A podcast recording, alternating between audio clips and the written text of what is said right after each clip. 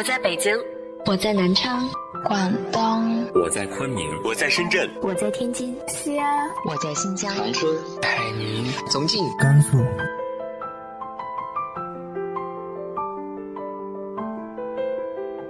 这里是 FM 幺八零八四，昨天的你的现在的未来，我是主播背着吉他的蝙蝠女侠。无论你在哪儿，这里都有我的温暖等你。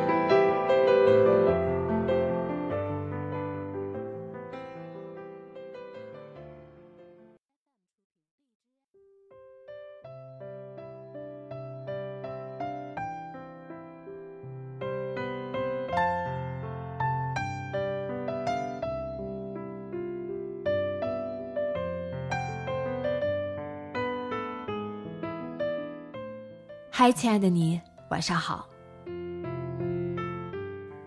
我周围有太多的朋友姐妹，她们成为母亲之后，渐渐迷失了自我，甚至总是在深夜里向我吐槽完之后，第二天又叫嚷着为母则刚。每个人的情况不同，不知道有一天如果你成为了父母，你会如何看待与孩子之间的关系呢？今天和大家分享的文章来自于豆瓣，Elf 和的，它不是我的生活。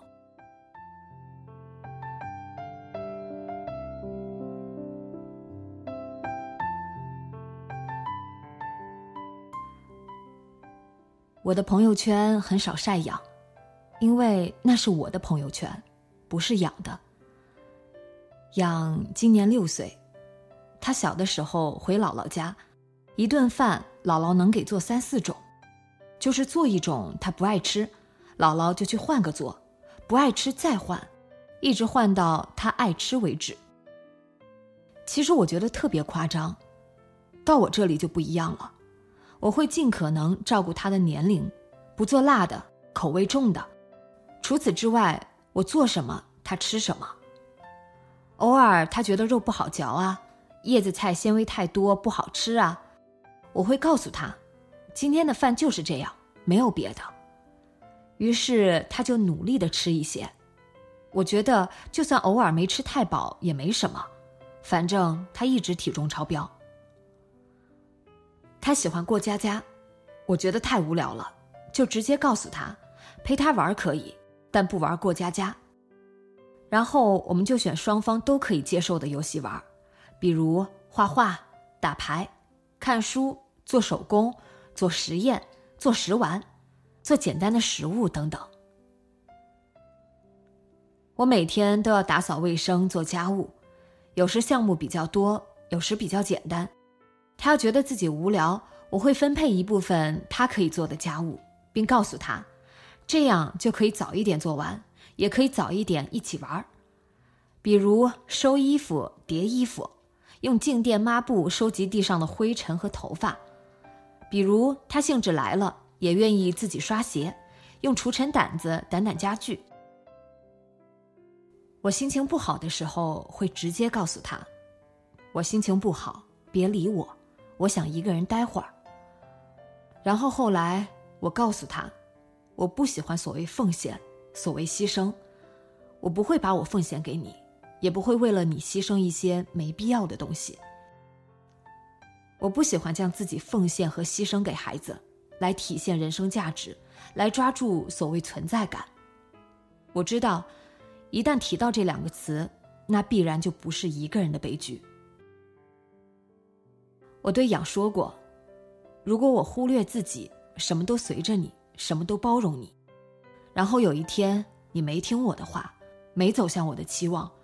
我就会心生怨恨，会想：你看，我为你做了那么多，我为你奉献了那么多，我为你牺牲了那么多，我什么都是为了你，你竟然不听我的话，不按照我说的做，你怎么对得起我？我看过太多这样的父母，听过太多可怜天下父母心。我对养说，一起生活最好的状态，就是。最大可能的相互包容和接纳，是相互，不是单方面的，不是因为你是孩子，我是妈，我就得无条件让着你，我有我想做的事，我做我想做的事的时候，你就别打扰我，这样我心情好，之后还能跟你愉快的玩耍，不是吗？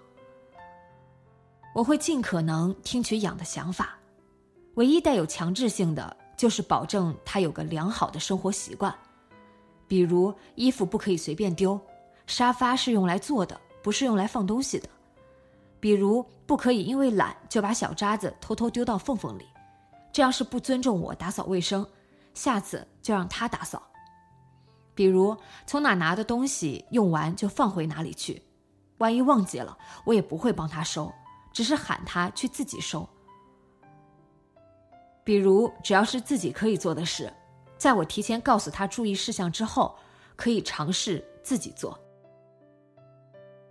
今年他可以每天自己洗澡了，全套，从拿衣服到洗完、涂完护肤品、穿好衣服出来喝水。这段时间里，我就是自由的。鉴于时代特殊，偶尔我们会在睡前聊天的时候谈一些极端情况的应对，并且我会一直有意识的给他灌输死亡教育。人如蝼蚁，生命脆弱。天灾人祸，平安的每一天都值得认真对待，但是不能一昧的恐惧生病和死亡。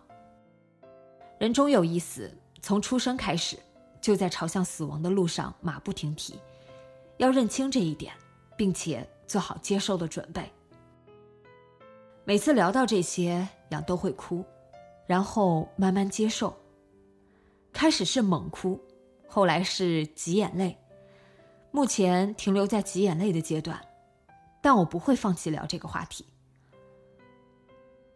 我不会忘记，生孩子出来是为了教会他生活的能力，不是抓住他当做自己人生的慰藉。我的生活可以与他分享，但他不是我的生活。